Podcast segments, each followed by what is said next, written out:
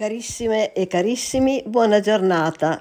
Per le piccole storie di Maria Vittoria Grassi, eccovi la storia del principe Tappo.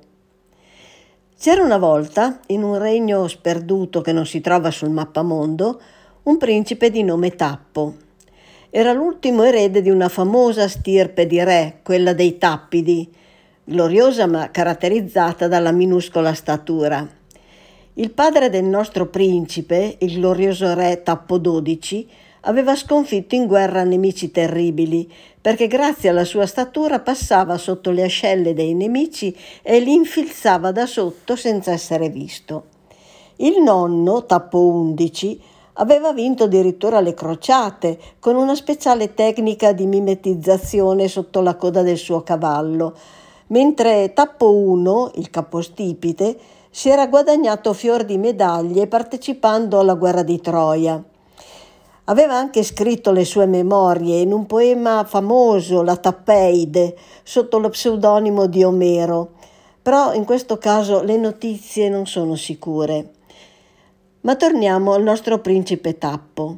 Era così piccolo che a volte i dignitari di corte si, vede, si sedevano su di lui, credendo che le sedie fossero vuote e il suo ciambellano, Stanga, lo portava in braccio durante i ricevimenti per impedirgli di essere calpestato. Infine arrivò, come potete immaginare, il momento di pensare alle nozze per dare continuità al regno. Sua madre, la regina Biglia, era di statura normale, ma così rotonda che finiva per arrivare all'altezza del marito il quale marito la faceva poi rotolare allegramente su e giù per il palazzo. Come immaginerete si trattava di un regno molto divertente, dove nessuno si stupiva mai di niente e tutto veniva risolto con qualche risata. Alla fine Tappo cedette. Si fece il bando, si organizzò una grande festa a cui furono invitate tutte le ragazze del regno in età da marito. Tappo si vestì con molta cura e si appollaiò su una scaletta apposita che gli permetteva di accogliere gli ospiti senza pericolo di schiacciamento e soprattutto di scegliere adeguatamente la ragazza del cuore. Le ragazze si presentavano tutte ossequiose, cercando di fare bella impressione. Tappo, che però non era uno sciocco, rispondeva per le rime. Maestà, mi conceda la sua mano, diceva una.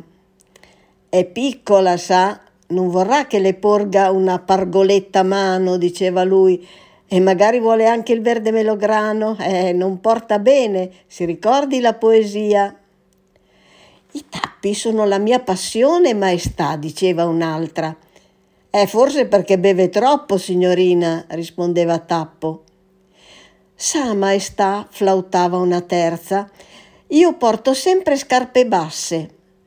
Non vorrà usarmi come tappo, ribadeva lui. E così via. La festa ormai era sul finire, quando arrivò un'ultima ragazza. Era alta così così, grassa così così e bella così così.